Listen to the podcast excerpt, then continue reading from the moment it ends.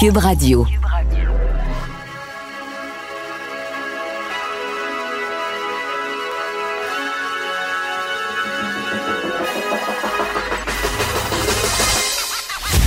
Jonathan Trudeau. Joe, Trudeau et Maude Boutet. Franchement dit. Cube Radio. Bon lundi, aujourd'hui on est le 25 mai 2020. Mon nom est Jonathan Trudeau. Bienvenue à Cube Radio. Bienvenue dans Franchement dit. Bonjour Maude. Allô? Journée très importante aujourd'hui, le 25 mai, réouverture euh, des commerces, euh, le début du déconfinement de la région euh, montréalaise. Je pense que ça va faire beaucoup, beaucoup, beaucoup de bien. D'ailleurs, le week-end, Ouais. le week-end qu'on vient de passer, est Ah, le plus beau, week-end que j'ai passé depuis, assurément depuis le confinement, là, Je pense depuis que. la, la- la pandémie. Oui, ouais, c'est le cas pour beaucoup de gens, je pense. Ça a été. euh, écoute, je, veux- que tu me parles toi aussi de ton week-end. Moi, ben, premièrement, c'était la première fois en sept ou huit semaines, je pense que je travaillais pas le samedi.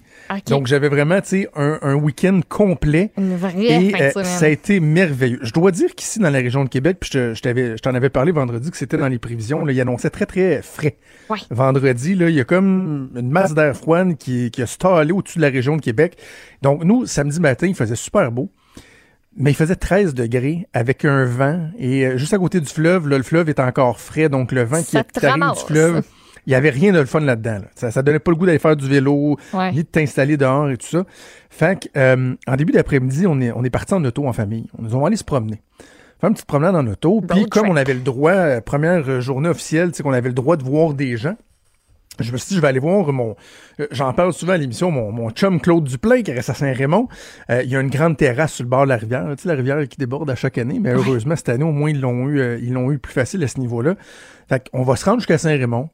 Puis on va aller leur dire bonjour sur leur patio, peut-être prendre une petite bière, arrêter une demi-heure, 45 minutes, puis on repart après.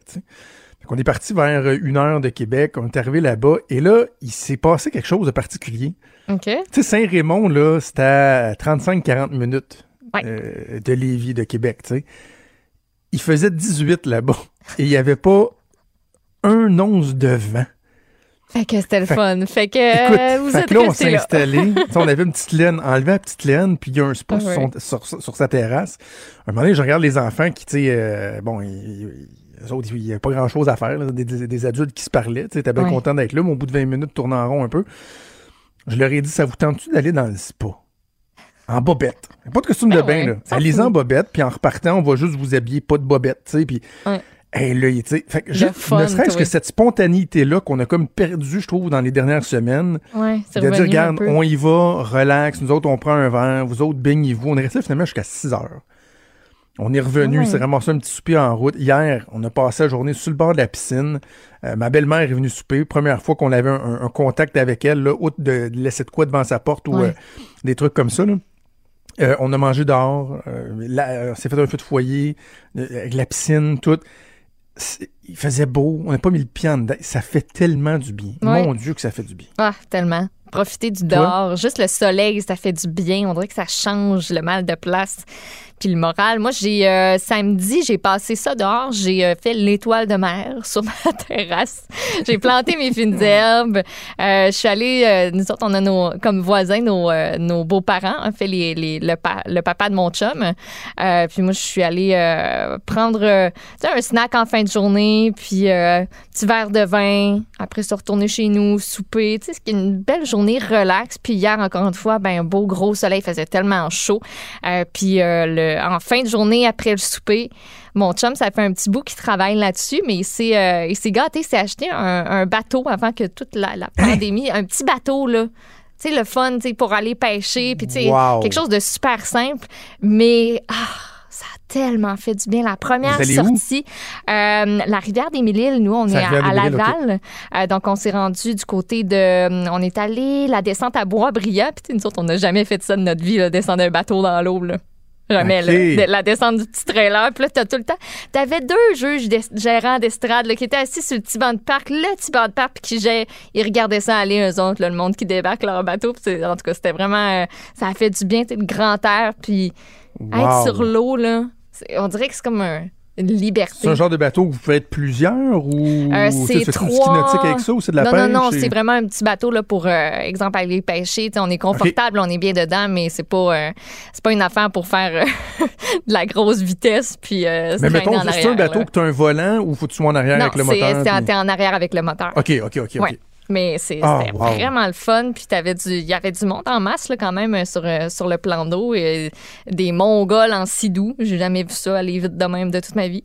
Mais euh, c'était, c'était vraiment le fun. Fait que ça fait, ça fait du bien. Du moi, bien, ma hein. famille est à Québec. Mes amis, en grande majorité, sais, proches, sont soit à Québec ou en Ontario. Fait que j'ai pas eu cette chance-là de revoir, par exemple, aller faire un souper avec mes parents. Parce que nous, si on débarque à Québec, euh, ben, on débarque à Québec, que tu mais après là. ça, tu sais, j'ai pas le choix de rester, euh, de rester ça. chez mes parents, là, je veux dire. euh, Puis là, ben, pour Ouais, le moment, c'est pas possible. Donc, euh, on va attendre un petit peu pour ça. Mais un petit. FaceTime par-ci, un petit FaceTime par-là. Même chose, job moi aussi, mes parents, je suis pas encore en mesure de les- voir étant qu'ils étant donné qu'ils restent chez vous. Ben, ils sont à côté de chez nous. Ben, dans le fond, aller va chez mes parents, Ben moi, je vais aller voir Marjo, puis toi, on va voir mes parents. Ben, Allez voir Robert. Je m'en viens chez vous. Sais, on va voir Robert puis Louise, moi je vais aller voir Marjo puis euh...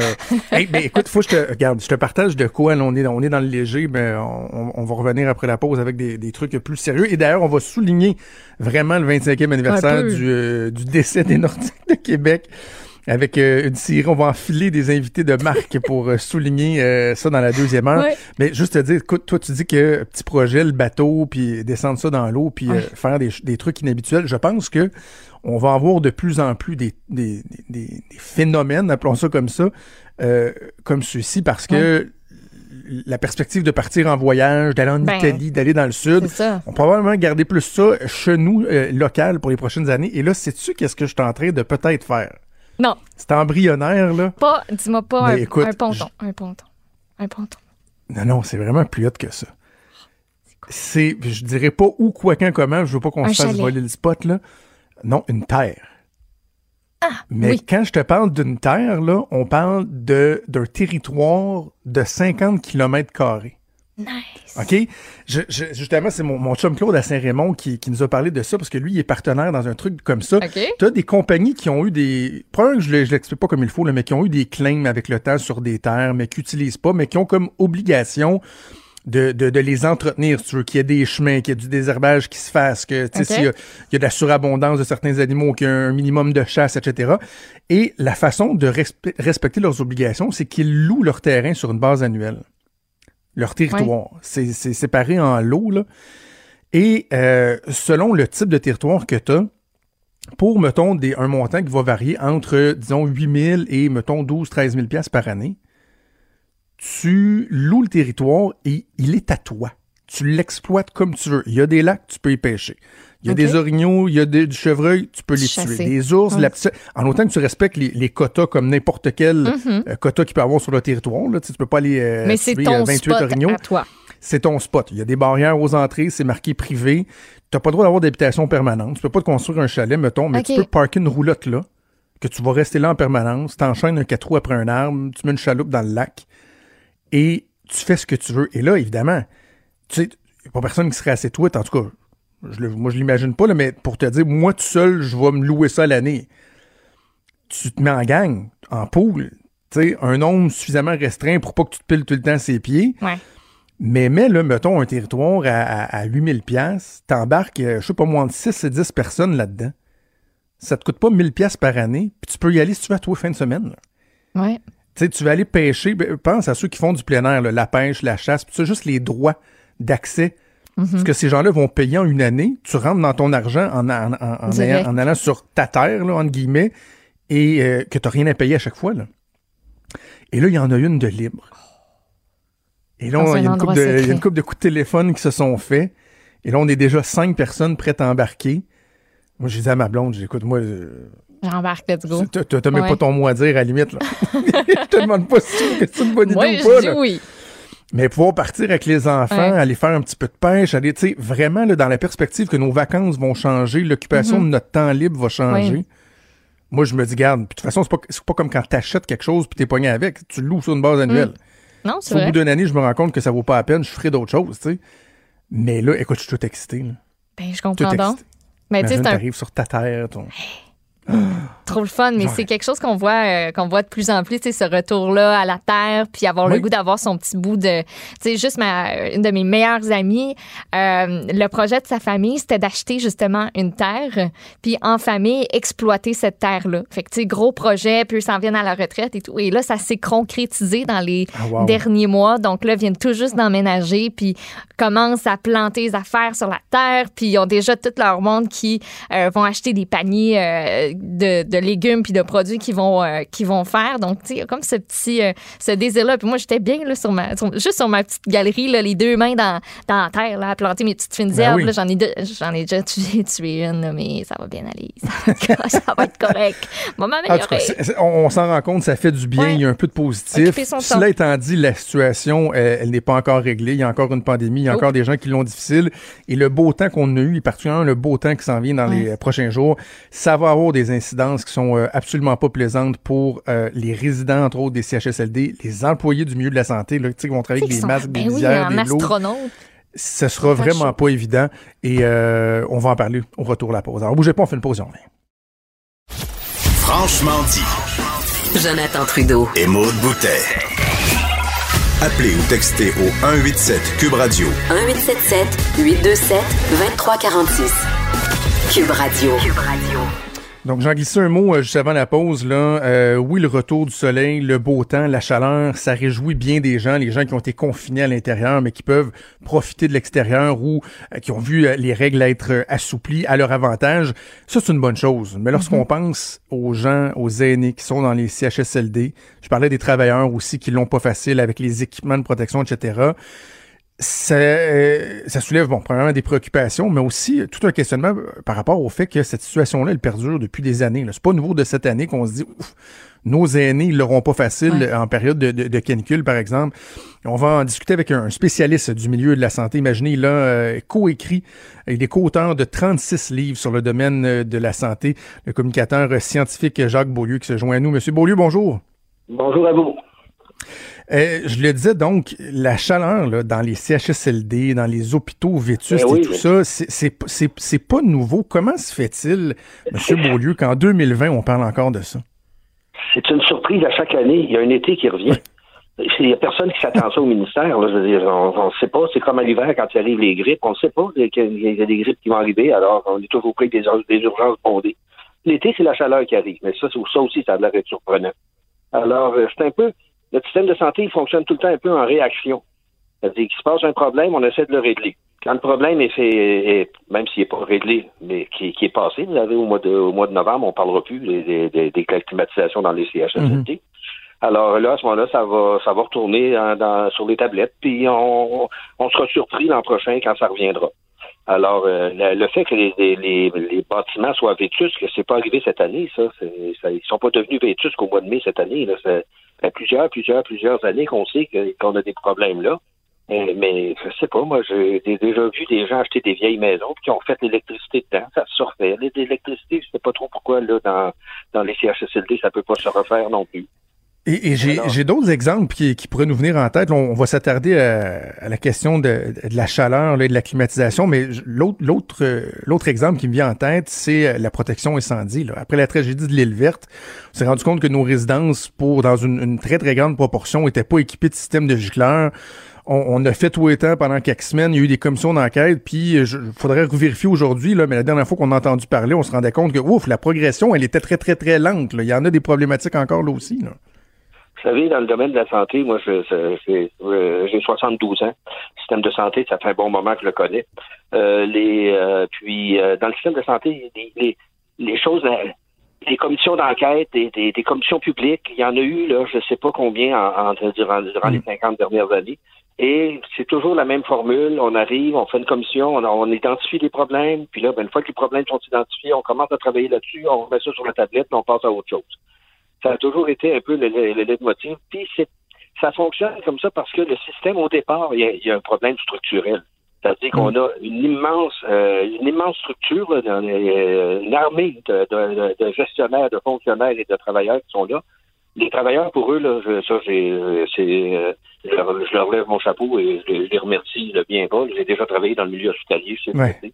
Alors, je les remercie de, de ce qu'ils font et du courage qu'ils ont. Qu'ils mais euh, toute, le, tout- toute la, la- la structure de ce système est tellement lourde que c'est un peu comme un, un- Vous savez, quand vous en allez en canot, là, vous donnez deux coups de rame, vous changez de direction. Ça va assez Mhm. vite. Si vous pilotez le Titanic, euh, là, ça va être plus long avant de tourner. On l'a vu dans Ouais. l'histoire, le Titanic n'a pas réussi à tourner à tête et est rentré dans une iceberg. Alors, il est coulé. Alors donc, le système de santé me fait penser plus au Titanic qu'au canot. Les, les mesures qu'on présente, c'est tellement lourd à faire changer, à faire à, modifier. Les, les instructions partent. euh, puis en plus, c'est le, le gros problème de ça, c'est que c'est un système qui est ultra centralisé. Alors donc, les décisions viennent d'en haut. Ça prend du temps avant que ça redescende sur, euh, sur le plancher des vaches. Ça remonte en haut, ça redescend. Puis là, je veux dire, il n'y a rien qui se fait durant ce temps-là. C'est trop long.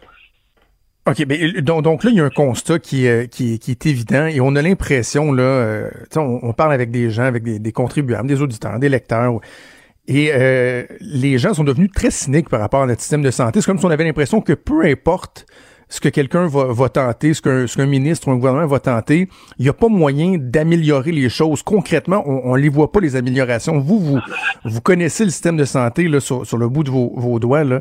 Les solutions, est-ce qu'elles existent? Puis comment on pourrait euh, Euh, oui. euh, concrètement faire changer les choses? Les solutions, elles, elles existent, on les connaît. Euh, sauf que ça prendrait un gouvernement avec un courage extraordinaire pour les appliquer. Euh, Dans un livre, d'un des livres que j'ai écrit, on parlait des 3D comme les trois, comme étant les- la, la- les- la grande solution. Le premier D, c'est dépolitiser.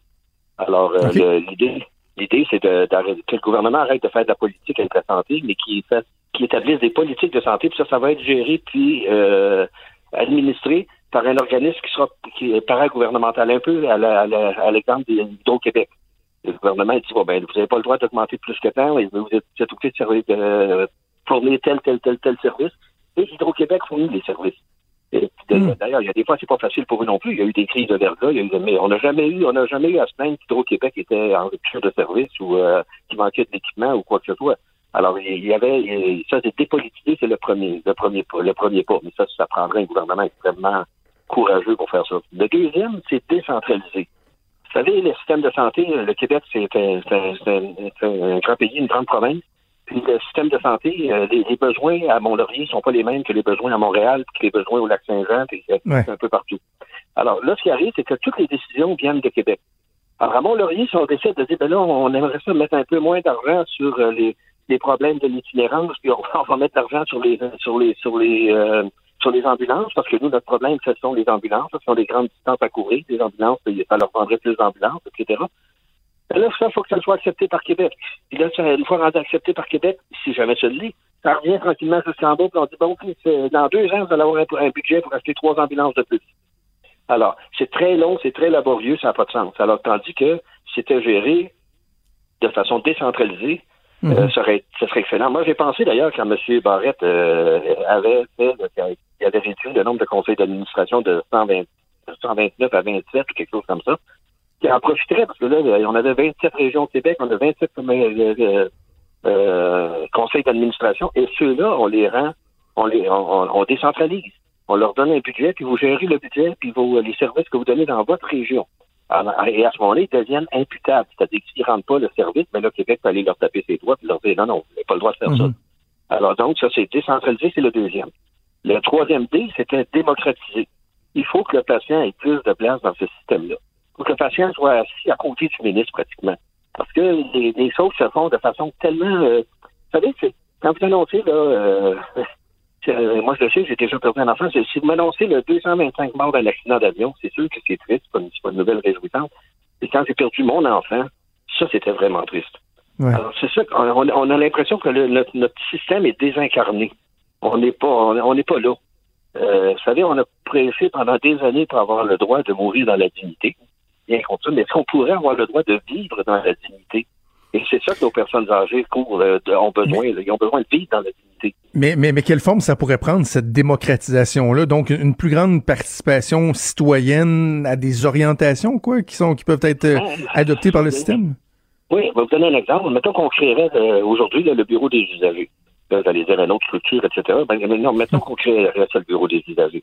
Et là, au bureau des usagers, tous ceux qui ont des récriminations à faire au gouvernement, euh, je pense au comité de protection des malades, je pense au comité de aussi, euh, au, au, au, divers comités de, patients, là, de, de, de, comité d'usagers dans les hôpitaux, dans mhm. les CHSLD. Tous ces gens-là seraient réunis à l'intérieur de, de, du bureau des usagers. Et eux, quand le gouvernement décide de faire quelque chose, ils, doivent, le, ils doivent passer par le bureau des usagers, le soumettre au bureau des usagers. Nous, on regarde les, usagers, les patients regardent ce que le gouvernement veut proposer et prend une décision là-dessus et retourne au gouvernement. Alors, à ce moment-là, le patient devient vous savez, les, gens pensent que le mot patient, ça veut dire être patient, ça veut dire être capable d'attendre. Euh, c'est pas ça du tout. Le mot patient vient du grec pathos, qui veut dire souffrir. Un patient, en, techniquement, dans le domaine de la santé, c'est un souffrant. Alors, pourquoi on s'occupe pas des souffrants plus que ça? On dirait que c'est la dernière chose dont on pense dans, notre système, c'est le patient. Tandis que ça devrait être la première chose qui est, à laquelle on devrait penser. Mais moi, je me rappelle, quand je travaillais dans les hôpitaux, ça fait un bon bout de temps, de ça, quand je travaillais dans les hôpitaux, on se disait qu'il y avait une blague qui circulait, c'est que ça irait tellement bien s'il n'y avait pas de patient. Tout marcherait très bien. Alors, c'est alors c'est un peu ça là, qui arrive. Les patients sont toujours le trouble fait là-dedans. Il y en a trop aux urgences, il y en a trop ici, il y en a trop là, il y a trop de personnes âgées. Encore là, le, vieillissement de la population, là, c'était quelque chose qui était hautement prévisible, ça. Il me semble qu'on sait que ceux qui sont nés en, 1948 ben vont avoir 72 ans en 2020. Alors, mais ça, c'est comme si ça n'avait pas existé. Je me rappelle, j'avais écrit un livre avec, euh, euh, sur la maladie d'Alzheimer avec Dr. Bernard Gros. On disait dans le livre, ça, a été écrit en 2000, 2000-2001, euh, on disait dans le livre, il faut préparer, il faut nous préparer à l'arrivée d'une cohorte de personnes qui vont être atteintes d'Alzheimer. On n'a rien pour les recevoir, là. Mais on n'a pas rien plus, là.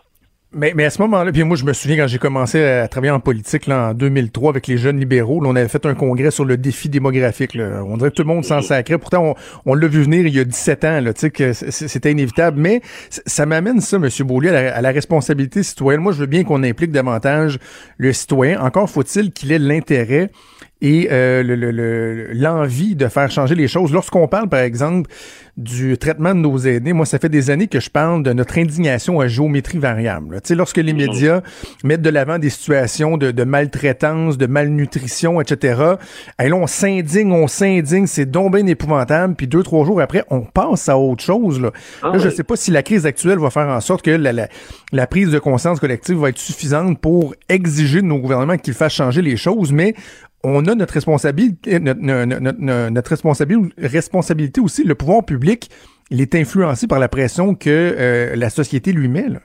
Mhm, exactement. Mais vous, je ne sais pas si vous, ben, vous vous rappelez certainement. À l'automne dernier, de quoi on parlait? C'était pas des personnes âgées. On parlait non, c'est la jeune fille de Grande Oui, c'était la protection de la jeunesse. Alors, ça, c'était là qu'il fallait régler ça, parce que tout le monde était bon, il y a, je pense pas qu'il y ait eu grand-chose de réglé entre vous et moi, là. Mais là, là, maintenant, ça tombe sur des personnes âgées. On, a, on, laisse passer la crise, on, a des bons gestionnaires de crise, des bons gens, des bonnes personnes en communication qui vont, qui vont donner les bonnes paroles à dire, puis bon, alors tout ce qu'il faut. Mais une fois que la crise est passée, ben là, ouf, on, s'assoit et on dit, ben, Probablement que ça ne reviendra pas, ou on espère que ça ne reviendra pas sur notre gouvernement. Ça pourrait revenir sur un autre gouvernement plus tard, mais euh, on est, comme je vous dis, ça prendrait un, gouvernement extrêmement courageux. J'espère que celui-là, moi j'ai de l'espoir dans celui qu'on a là présentement. Mais ils m'ont pas l'air à vouloir faire les choses comme les autres les faisaient. Alors, j'ai l'impression qu'il, lui, présentement, il a la capacité de faire quelque chose, puis il a le, il a le mandat de faire quelque chose, puis il je pense qu'il a la volonté de le faire aussi. Et là, maintenant, est-ce que ça va euh, rester lettre, lettre morte? Ça, c'est à savoir.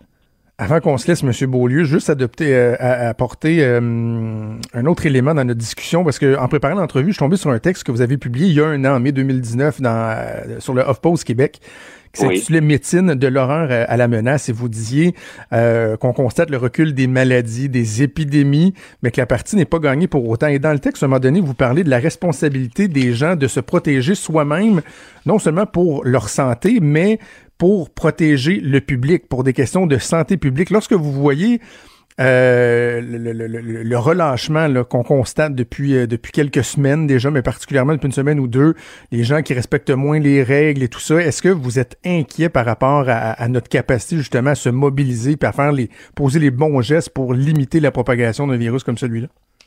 En fin de semaine, j'ai publié un article qui s'appelle dans mon journal, qui s'appelle le Journal Le Patient du Québec. Puis le, titre d'article, c'est pour en finir, pour euh, quoi faire quand le gouvernement nous laisse la main?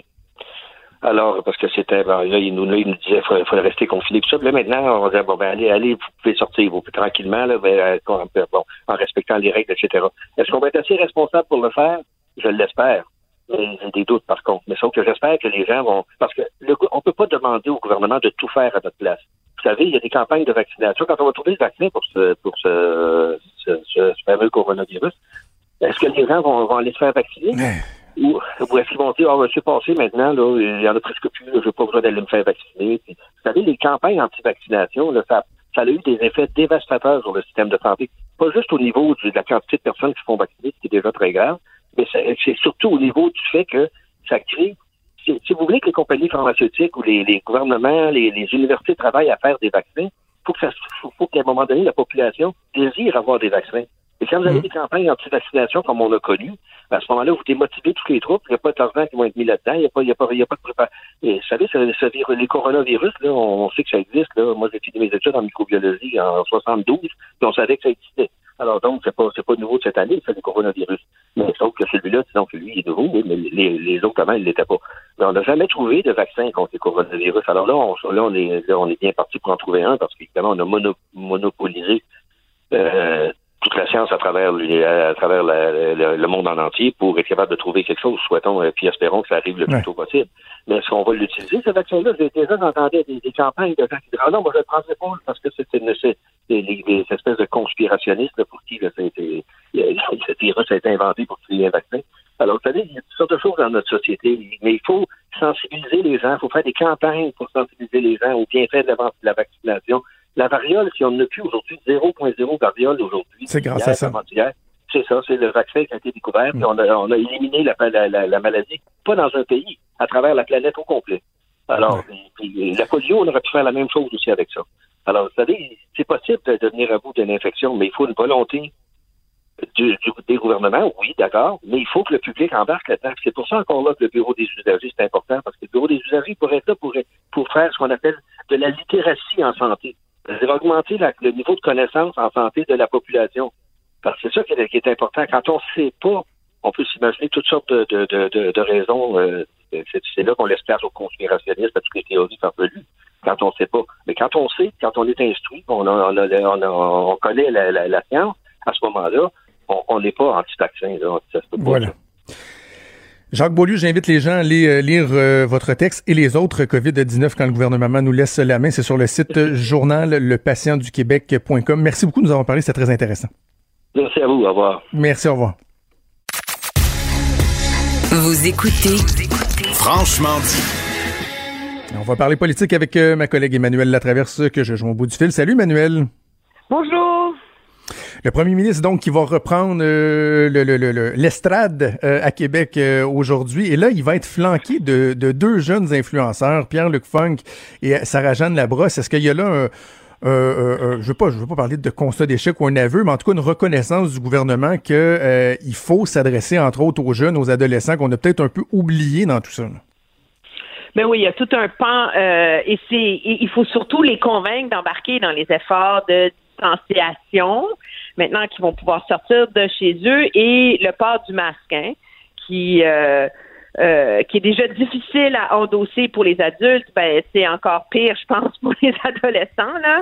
Et donc, euh, il faut à un moment donné que le gouvernement trouve une façon de rejoindre. Là. C'est pas une tranche de l'électorat, c'est une tranche de la population à qui on s'est pas du tout adressé jusqu'ici dans cette crise-là, euh, mais qui, euh, qui a un rôle à jouer là, dans les efforts de la société pour euh, pour surmonter la crise et, euh, et qui s'est senti totalement ignoré. Moi, je pense que c'est, moi, je vois pas ça comme un constat d'échec, je vois ça comme euh, un, un, effort pour euh, pallier aux lacunes qu'on a vues jusqu'ici. Mm-hmm. Je pense que c'est pas la seule société où, qui est confrontée à ce, à ce problème-là, mais d'aller chercher des jeunes qui sont des, des modèles dans notre société là, qui sont susceptibles d'être plus écoutés, euh, ben c'est pas une mauvaise idée. À un moment donné, là, et surtout sur la, la, question du port du masque, l'effort de sensibilisation euh, est, est, essentiel parce que euh, oui, il y a les jeunes, mais de façon générale, je sais pas toi comment, euh, dans ton coin, comment tu, tu, tu, le vois, comment tu le vis, mais euh, ici dans la capitale nationale, là, il y en a pas beaucoup. Là, tu sais, on voit que il y a, y a, une résistance. Moi, en fin de semaine, pour la première fois, j'ai fini par me mettre un masque, aller à l'épicerie, mais il y a quelque chose d'absolument pas naturel là-dedans. Le gouvernement devra vraiment déployer beaucoup d'efforts pour sensibiliser les gens. Ouais, moi je vois, il y a comme il y a, il y a des lieux où les gens portent plus le masque qui est comme on a intégré, tu sais, genre épicerie masque, là, ça, Ouais. ça va mieux. Euh, transport en commun masque. Mais tu vas dans un dépanneur qui est à côté d'une épicerie, puis il n'y a pas un chat qui porte le masque. Ouais, c'est Et ça. pourtant, le risque est assez le même. là. Alors, c'est sûr que moi, je pense que la question va vite se poser au gouvernement, pour le gouvernement sur si on le rend pas obligatoire pour un certain temps, du moins pour aller dans les commerces. tu sais. Euh, parce que c'est sûr que je pense, je suis pas certaine, ça progresse un petit peu. Moi, de semaine en semaine, je vois une différence. Euh, mais c'est quand même, on est loin d'être la majorité des gens qui, qui portent le masque là. Et, euh, et c'est, clair que c'est très très très difficile à, à intégrer là, dans les habitudes, euh, dans les habitudes des gens. Moi, je compare ça un peu à l'usage des sacs euh, à l'épicerie. Euh, les gens voudraient avoir amené leur sac recyclable, mais ils ont le réflexe de sortir dehors, de prendre l'auto, puis de pas l'amener. Alors, ils prennent un sac en plastique. Donc, c'est un peu la même chose. Pour porter le masque de manière efficace, faut intégrer de le sortir, en de le prendre en sortant de la maison, de le laver en rentrant, d'en avoir plusieurs de disponibles. C'est comme, c'est, c'est, c'est pas théorique, là. C'est toute une, une gymnastique de l'organisation de sa vie, là, qu'il faut faire comme moi, j'en garde moi, j'en, j'en ai plusieurs. J'en ai fait une fin de semaine où il pleuvait. Fait que j'en garde tout le temps trois, quatre dans mon auto au cas où. J'ai accroché tous les autres masques euh, sur la, de la maison, de la maisonnée, là, sur la poignée de porte euh, par ordre de grandeur euh, euh, de notre vestibule. Euh, puis on essaie, là, de, mais c'est cette gymnastique-là qu'il faut que les gens intègrent. là. Au-delà de la résistance de trouver qu'on a l'air ridicule à porter un masque, là, c'est, c'est, c'est un réflexe que nous, nous n'avons pas. Et c'est, Ouais, c'est ça, ça. qui est difficile, je pense, à développer pour les gens. OK, parlons du retour euh, en chambre parce que là, euh, les parlementaires, bon, dans un format réduit, là, mais vont revenir en chambre euh, à Québec pour euh, les trois prochaines semaines, trois périodes de questions cette semaine. Et là, je me disais, il y a quand même un défi euh, important pour le gouvernement parce que dans les premières semaines, on avait vu les partis d'opposition qui qui marchaient là, main dans la main avec le gouvernement, hésitaient de faire de la, de la partisanerie. Mais là, la crise, elle est pour l'instant, en tout cas, sous contrôle, ce qui ouvre la porte à exiger davantage de comptes, l'ajout de parlementaires qui reprend. J'imagine que là, le gouvernement Legault va se retrouver beaucoup plus sur la défensive qu'il ne l'a été quand même, sans dire qu'il ne l'était pas, mais qu'il ne l'a été au cours des, deux derniers mois. Oui, et on, mais on a vu, moi, je pense, ce phénomène-là se matérialiser déjà avec la, la mise en œuvre de ces commissions euh, virtuelles. Là. Dans le cadre de certaines, on, on a vu vraiment un travail assez extraordinaire là, de la part de l'opposition. Je pense en éducation, là, tu sais, le, le trio du tonnerre, là, Christine Labrie, Véronique Ouais. Risky, là, c'est comme un cauchemar pour un ministre de l'Éducation, avoir trois élèves modèles en avant de lui à tous les jours. Là. Euh, mais c'est sûr. Mais moi, je pense que c'est un exercice qui est nécessaire. Pas par critique du gouvernement Legault, mais parce qu'on est sorti de de la logique de, et je le dis sans mépris, là, mais de l'évangile de la santé publique. Euh, le gouvernement a pris un pari de fermer l'économie, de confiner tout le monde, etc. Et là, tout le monde a embarqué, c'était ça. Mais là, c'est non seulement que déconfiner est plus difficile puis plus complexe pour des raisons qu'on a évoquées, les choix que le gouvernement est, obligé de faire. C'est pourquoi est-ce qu'on ouvre certains commerces, on n'ouvre pas les parquets, les, les campings, pourquoi on, ceci reste fermé, quelles sont les règles. Mais parce que finalement, le gouvernement pour la prochaine année, là, en ce moment, il va être pris à réinventer les règles de notre société et de notre économie. Et ça, il n'y a pas il n'y a pas de certitude autour de ça et il n'y a pas de place, moi, je pense, à la pensée unique autour de ça. Je pense que c'est nécessaire d'avoir la voix de l'opposition pour être capable d'avoir des réflexions, pour être capable de susciter le débat, pour être pour forcer le gouvernement à remettre en question ses propres a priori et à faire un meilleur travail. C'est à ça qu'elle sert l'opposition. Donc, si l'opposition trouve le bon ton pour y arriver, mais c'est essentiel. Prends le, le cas des CHSLD. Le gouvernement dit ça prend plus de main d'œuvre, faut qu'on les paye plus cher, faut qu'on règle avec les syndicats, puis on va construire des maisons des aînés. Ok, mais là, on fait quoi pendant l'été? Puis on fait quoi au mois de septembre? Pour que s'il y a une deuxième vague, on se retrouve pas dans la même situation. Ça, c'est des questions c'est très précises, très légitimes à poser sur le stock d'équipements au Québec, le stock de médicaments, la mise en œuvre d'une nouvelle chaîne d'approvisionnement, euh, euh, le fait de changer les méthodes d'en- d'embauche dans le milieu de la santé, etc., etc., etc. Et c'est là qu'elle devient absolument nécessaire, l'opposition, moi, je pense. Et tu sais, Emmanuel, l'autre fois, je, me faisais une réflexion. J'aime bien utiliser des fois des images pour euh, un peu euh, vulgariser le propos, là. Euh, parce qu'il y a des gens qui disent c'est pas le temps de pointer du doigt, c'est pas le temps de trouver des coupables. Mais je me disais, prenons, je sais pas moi, un, orchestre ou une troupe de théâtre qui est en tournée, qui fait des représentations. Puis à un moment donné, il y a un problème. Là. Mettons deux représentations dans la soirée, là, puis là, il y a quelqu'un qui fait une fausse note. Là. Il y a quelque chose qui marche pas. Ben, entre les deux représentations, tu vas dire, ben, attends, on va analyser qu'est-ce qu'est-ce qui a pas marché? Et qu'est-ce qu'on peut modifier pour s'assurer qu'on on, revive pas le même phénomène dans la représentation qui va suivre? Ben, c'est la même chose, là. Parce que là, une deuxième vague, ça se peut qu'il y en ait une plus tôt que tard. Donc, moi, le but, c'est pas juste de trouver des coupables pour trouver des coupables. C'est d'identifier les failles pour qu'on puisse les corriger, pour ne pas avoir à ben, faire face aux mêmes lacunes, là, tu sais. Absolument. Puis c'est dans ce sens-là, je pense qu'il faut pas sous-estimer l'importance de la petite fenêtre de l'été qu'on a. Et euh, le devoir du gouvernement d'arriver euh, à la fin de l'été avec un plan beaucoup plus cohérent quant à comment on va aborder les prochaines vagues qui vont se pointer. Le gouvernement, comme tous les pays, puis l'idée c'est pas de jeter des des, des, pots au, gouvernement. Là. tous les pays se sont fait prendre là, ok, euh, au printemps. Là. Donc, c'est arrivé, c'est arrivé. Maintenant, qu'est-ce qu'on fait? Pour être mieux préparé pour la prochaine phase. Est-ce que là, on, est, on frôle le 14 000 tests? On va se rendre à combien? Mm. Quels moyens on prend pour se rendre à 20, 30, 40 000 tests par jour? Pour être capable de minimiser l'impact d'une deuxième vague? Comment est-ce qu'on prépare les écoles? Comment est-ce qu'on réorganise plein, plein, plein d'éléments de notre société? Ce sont des décisions difficiles qu'à prendre le, gouvernement, là, et qui, et il y a des questions légitimes qui méritent d'être posées. Avant qu'on se laisse, il nous reste peu de temps, mais je veux quand même qu'on aille faire un tour du côté du fédéral parce qu'on a parlé euh, des fois des critères euh, très très larges, lousses des euh, programmes mis en place qui amenaient à des, des dérapages ou certains abus. Je sais pas comment tu as accueilli cette nouvelle au cours de la fin de semaine, mais le programme de subvention salariale qui qui serait utilisé en tout cas ou, qui fait l'objet d'application de la part de partis politiques fédéraux, le Parti conservateur, le Parti libéral, le NPD, qui vont aller chercher des, les, deniers public pour euh, garder euh, leurs employés euh, en poste alors qu'on est dans une situation de gouvernement minoritaire et tout ça, c'est quand même particulier. Mais moi, j'ai un malaise. Pas, pas dans, je ne veux pas déchirer ma chemise d'indignation, mais j'ai un malaise. Parce que quand on va voir les rapports d'Élection Canada, c'est pas comme si c'est le NPD est complètement fauché, là.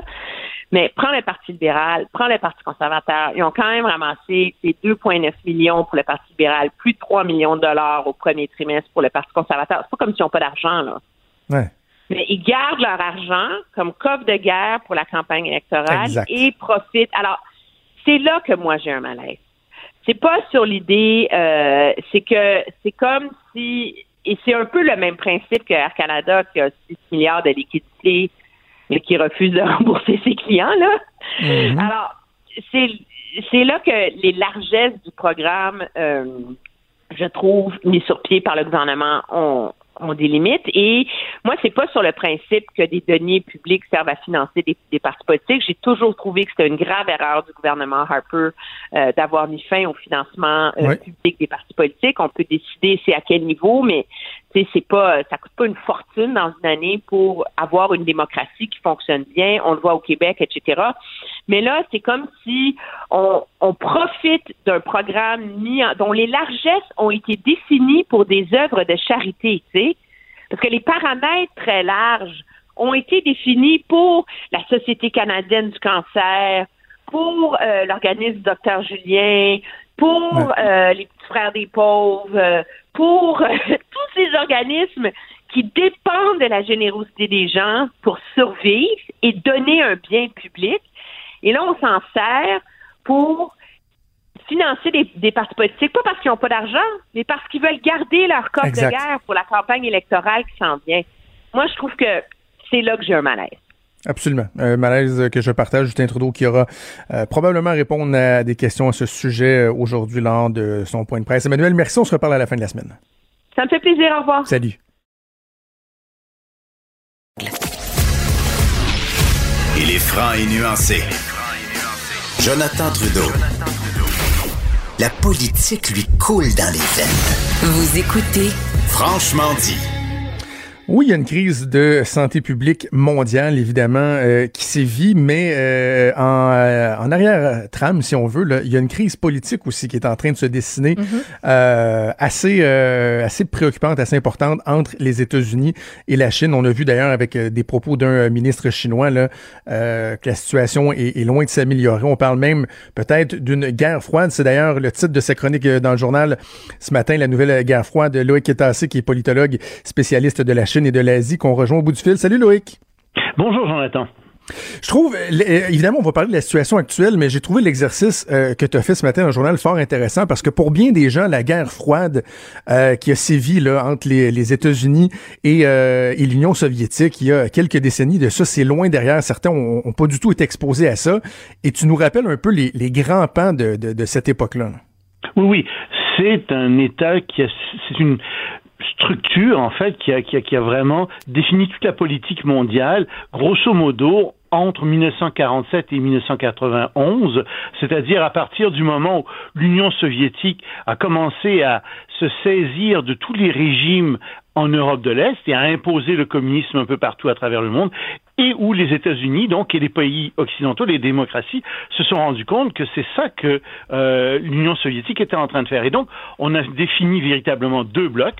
Un bloc qui était celui des États-Unis, qui était capitaliste, euh, qui était quand même libre, et celui de l'Union soviétique, où régnait un régime totalitaire avec une économie planifiée. Et il y a eu une rivalité entre ces deux blocs qui a duré, encore une fois, jusqu'à la chute de l'Union soviétique en 1991. Et un bloc et l'autre étaient pratiquement imperméables. On ne faisait pas de commerce tellement d'un bloc à l'autre. Euh, les politiques restaient à l'intérieur, les, les, les, les, différents programmes politiques restaient chacun à l'intérieur des blocs.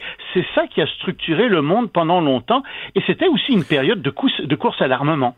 Mais et, justement, le, le terme guerre froide, j'imagine qu'il n'existait pas euh, avant ça. Est-ce qu'on doit se tourner du côté de, de l'arme nucléaire et, de la oui. globalisation euh, des économies pour expliquer... me le faire préciser. On a appelé ça une guerre froide par opposition à une guerre chaude, c'est-à-dire à une ça. guerre où euh, l'Union soviétique et les États-Unis seraient entrés en guerre l'un et l'autre directement. Les deux pays étaient très armés jusqu'aux dents. Les deux pays avaient l'armement atomique et donc euh, ils trouvaient ça très risqué de se confronter l'un et l'autre parce que d'une guerre conventionnelle, on aurait pu passer à une guerre nucléaire. Donc, ils ont refusé de se faire la guerre l'un et l'autre directement. Ils l'ont fait par puissance interposée, par pays interposés, comme par exemple en Afghanistan. Euh, quand l'Union soviétique a envahi euh, l'Afghanistan au début des, euh, des, années 80, ben, ce qui est arrivé, c'est que, bien entendu, tout de suite, les États-Unis sont allés aider les Afghans, en l'occurrence à l'époque les talibans. Donc là, euh, on, on vient de, de, de, planter le décor, euh, Loïc, pour euh, définir la, la, la, la, provenance, si on veut, du, du concept de guerre froide. Maintenant, aujourd'hui, euh, lorsqu'on regarde les relations diplomatiques entre la Chine et les États-Unis, est-ce qu'on anticipe d'assister à une, une, une réédition oui. d'une guerre froide ou on est dedans carrément? Est-ce qu'on est dedans? On, va le savoir dans quelques années, en fait, avec le recul. Moi, je pense que ça semble assez inévitable que la Chine et les États-Unis sont dans une trajectoire de guerre froide, tout au moins. Et euh, tu le mentionnais au début euh, de, de l'entrevue, Wang Yi, qui est le ministre des Affaires étrangères de Chine, a dit, écoutez, nous sommes au seuil d'une guerre froide. Je pense qu'il aurait pu dire qu'on entre dans une guerre froide. C'est certain que la Chine est en train de définir sa propre sphère d'influence avec, entre autres, les routes de la soie.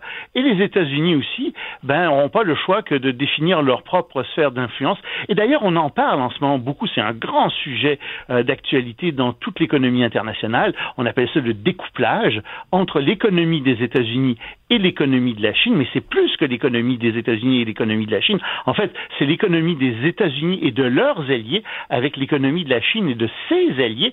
Et on, on voit de plus en plus donc que euh, ce qui se produit, c'est que Washington, entre autres, est en train de dire à ces entreprises, nous ne voulons plus que vous fassiez affaire avec un certain nombre d'entreprises chinoises.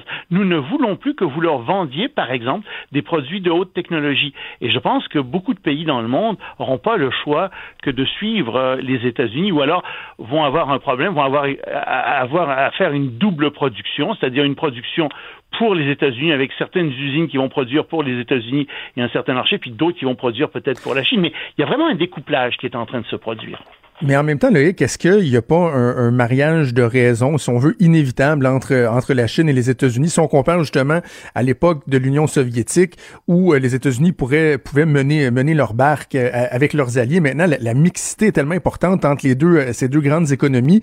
Est-ce que vraiment on peut les, les dissocier ou il y, y, a quelque chose d'inévitable? C'est pour ça que je dis dans mon texte que ça va être plus fluide probablement. C'est-à-dire que euh, effectivement, les États-Unis, au début de la, première guerre froide, donc en 1947, 48, ils possédaient, c'était eux qui, qui, qui, étaient responsables d'à peu près 32% de l'économie mondiale, quelque chose comme ça. C'était énorme, les États-Unis.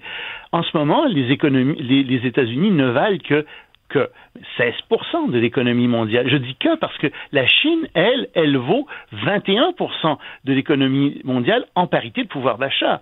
Et, c'est comme ça d'ailleurs qu'il faut raisonner. Il faut regarder parce que les, Chinois manipulent leur monnaie. Donc vraiment, la Chine a une puissance économique en ce moment qui est supérieure à celle des États-Unis. Ça, il faut comprendre ça. Donc on est désavantagé, le corps occidental est désavantagé. Mais si tu veux, derrière tout ça aussi, il y a une chose qui est très importante qu'il faut réaliser, c'est que l'Union soviétique, c'était un pays totalitaire.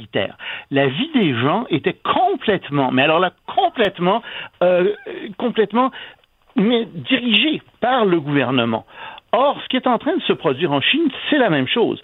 Sous Mao, la Chine a été totalitaire. Sous Deng Xiaoping, elle était plus autoritaire. On pensait que même elle évoluait vers une certaine démocratie. Mais depuis quelques années, sous Xi Jinping, la Chine est redevenue un pays totalitaire où on rentre dans la vie privée des gens, où on leur dit quoi faire. Écoute, dans les salles de cours, dans les classes, les professeurs n'ont plus le droit d'élever la moindre critique euh, contre le gouvernement chinois. Ils sont dénoncés par des étudiants et ils perdent leur poste.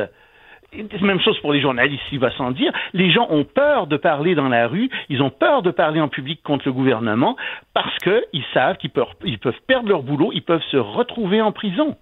C'est ça qui est en train d'arriver en Chine. Il y a même une doctrine qui est la doctrine de Xi Jinping qui est imposée, qui est une doctrine marxiste. C'est ça qui est enseigné dans les universités. On est obligé d'enseigner dans les universités que le marxisme est supérieur à toutes les autres théories.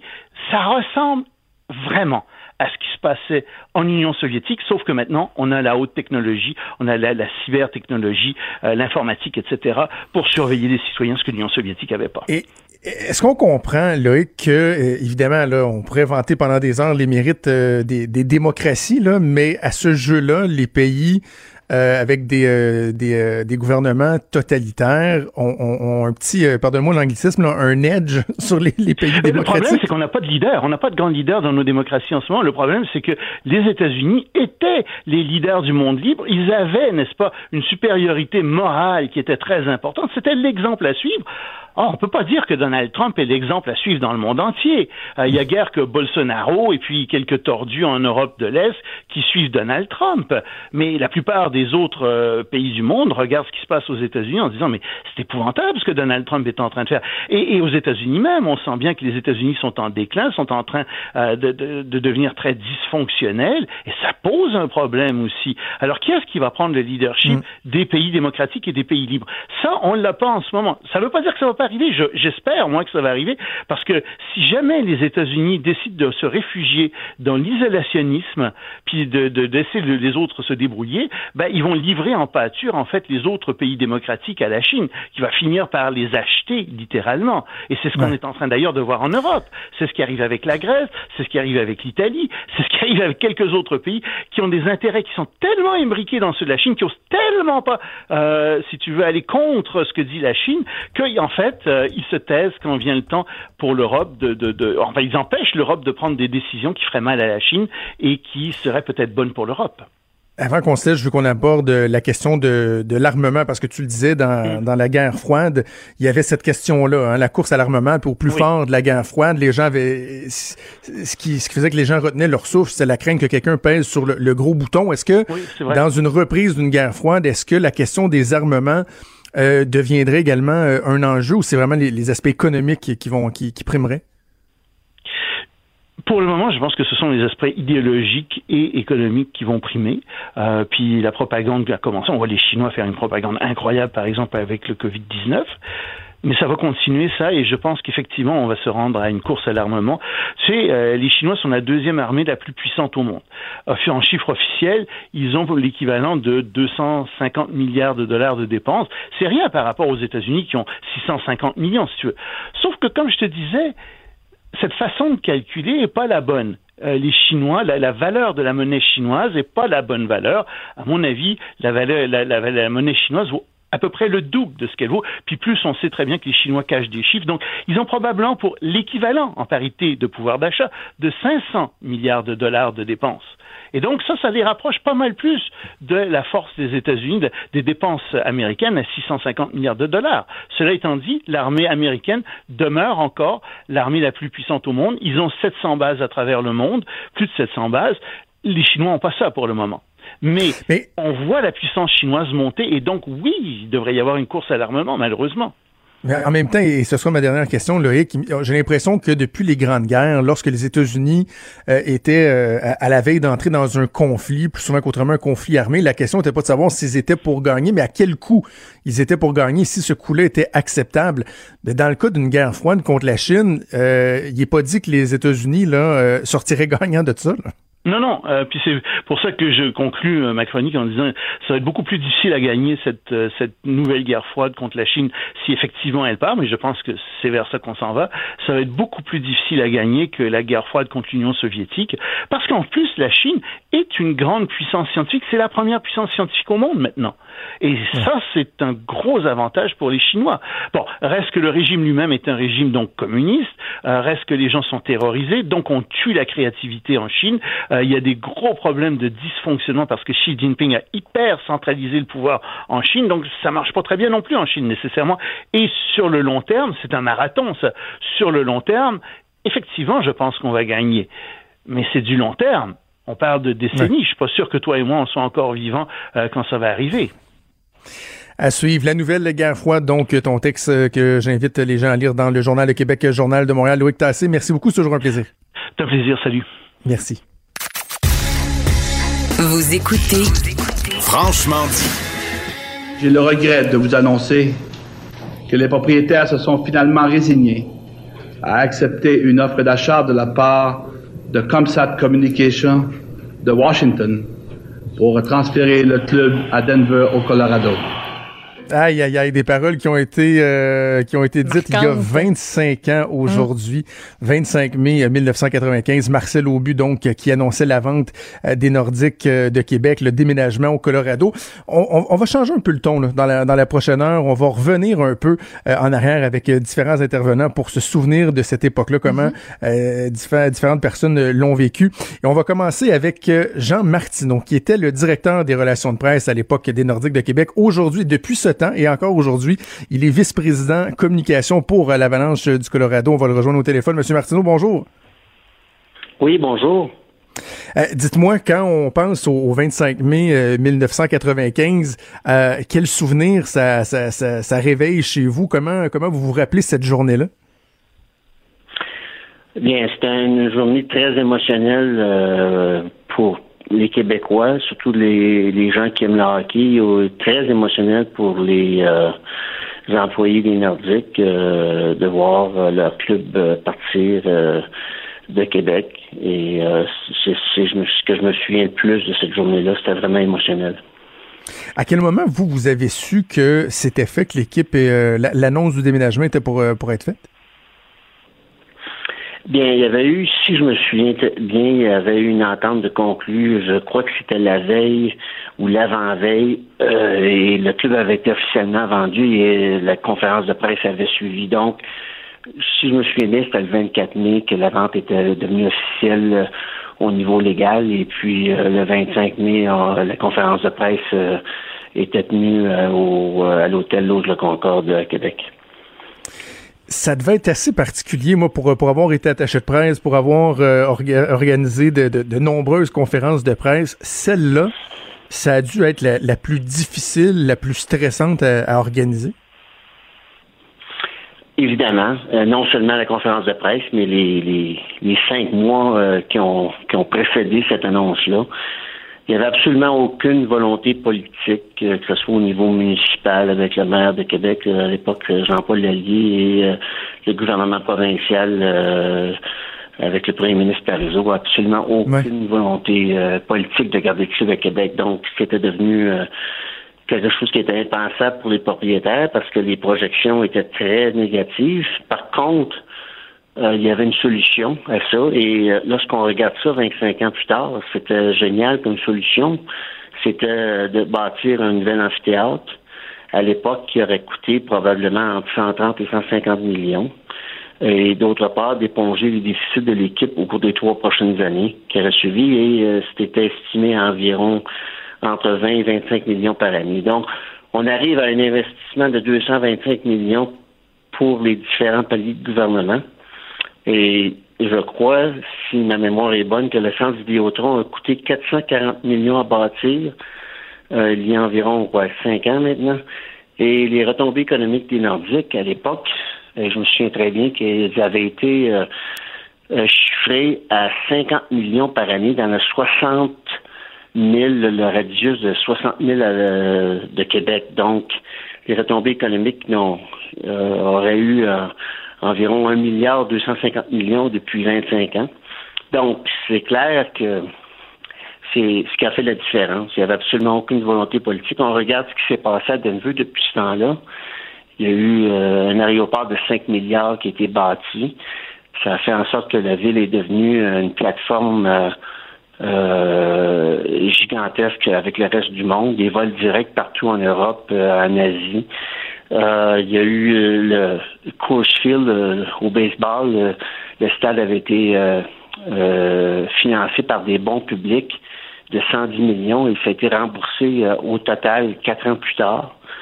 Et évidemment, il y a le Pepsi Saint-Louis qui a été bâti en 97 et ouvert en 99 au coût de 160 millions à cette époque. Donc, on regardait les chiffres et on pensait que c'était des chiffres qui étaient gigantesques à l'époque, mais lorsqu'on regarde ça aujourd'hui, euh, c'était très peu pour garder un joyau comme, comme une équipe de hockey euh, majeure à Québec. Mais, mais n'empêche, c'était difficile de, de remplir les, les gradins. Là. Québec avait pas la même force économique qu'elle a aujourd'hui. Je me souviens d'en avoir discuté euh, privément, puis d'avoir entendu publiquement des, euh, de, de, vos anciens collègues avec qui moi j'ai travaillé, euh, Bernard Thibouteau, Luc Ouellette, qui disait, tu sais, à un moment donné, les billets, il, les donnait presque. Là, puis malgré ça, même en série éliminatoire, les gradins n'étaient pas toujours remplis. Mais vous pensez que le fait, par exemple, d'avoir construit à ce moment-là un, nouvel amphithéâtre aurait pu pallier à ces ces difficultés-là? Bien, c'était c'était l'objectif. Euh, évidemment, lorsqu'il y avait eu un, un, lockout en 94-95 et que une entente était arrivée entre les joueurs et les propriétaires, il n'y avait pas de plafond salarial. Et c'est ça il n'y avait aucune limite au niveau des salaires. C'est ça qui, qui, était vraiment euh, néfaste pour les Nordiques dans un, marché qui était plus restreint. Mais je suis convaincu aujourd'hui, je ne connais pas exactement quelle est la, la puissance économique maintenant de la grande région de Québec, mais je sais, je suis convaincu que cette équipe-là à Québec générerait des revenus supérieurs à au moins 6 à 8 clubs dans notre ligue présentement. Mhm. Donc, est-ce que ça serait suffisant? J'ose croire que oui, avec des, propriétaires qui seraient vigilants et puis qui, qui auraient euh, une, une, bonne une, bonne fondation pour la pour la région. Mais lorsqu'on regarde ça, c'est la grosse différence, elle est survenue. Regardez Denver. Dans les années 70, Denver n'avait aucun club de baseball majeur. Il y avait les Rockies du Colorado Hockey qui sont déménagés euh, au New Jersey en 1982. Donc, c'était un marché qui était bien moins fort que celui de Montréal ou même de Québec. Mais ce qui est arrivé à Denver, il y a eu des gens qui ont pris la région en main et puis qui ont investi avec des, projets gigantesques qui ont fait en sorte que Denver est devenu ce que la ville qui qu'elle est aujourd'hui. Hmm. Donc, ça prend des ça prend des projets d'envergure, ça prend des gens qui n'ont pas peur de, de foncer, aller de l'avant. Et euh, malheureusement, ça n'a pas été le cas à Québec. Ça a pris des années des années avant de construire un amphithéâtre. Et puis maintenant, ils ont un bel amphithéâtre, mais ils n'ont toujours pas d'équipe. Donc, euh, si vous, vous me demandez si c'était possible de garder Nordiques dans le temps, je pense que le mécanisme que les propriétaires des Nordiques voulaient, Marcel Aubu, lorsqu'on regarde ça 25 ans plus tard, faisait grand sens parce que c'est pas des investissements majeurs, majeurs, majeurs, euh, Mhm. comparativement à d'autres, ce que d'autres Ouais. villes ont fait. Je veux qu'on parle de- d'un point plus personnel, votre histoire à vous, parce que c'est quand même quelque chose. Partir euh, de Québec et se retrouver au Colorado, ça fait 25 ans que vous êtes là aujourd'hui. Comment ça s'est passé? Comment vous vous êtes ramassé à, à suivre euh, l'équipe qui déménageait au Colorado?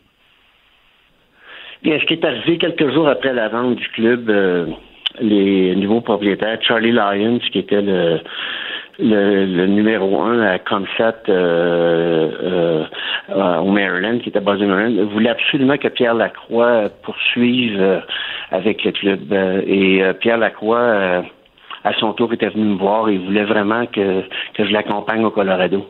Euh, donc, ça n'a pas été une décision qui était trop difficile là, parce qu'il n'y a pas des emplois dans, ce genre-là partout. Hein. Donc, euh, c'est un challenge qui était formidable et puis euh, il s'agissait de vouloir le relever. Et puis, c'est ce que j'ai fait en, en 95. Par contre, si les gens qui me connaissent très bien savent euh, à quel point ma famille euh, ont été impliqués dans le hockey à Québec à partir des années 50 jusqu'à les années 60. Et euh, c'était avec grande tristesse que je voyais les Nordiques quitter Québec parce que c'était traditionnel dans notre famille que d'avoir euh, un club de hockey à Québec avec les As. Et j'ai commencé à aller au hockey à Québec. Moi, j'avais trois ans, trois ans et demi.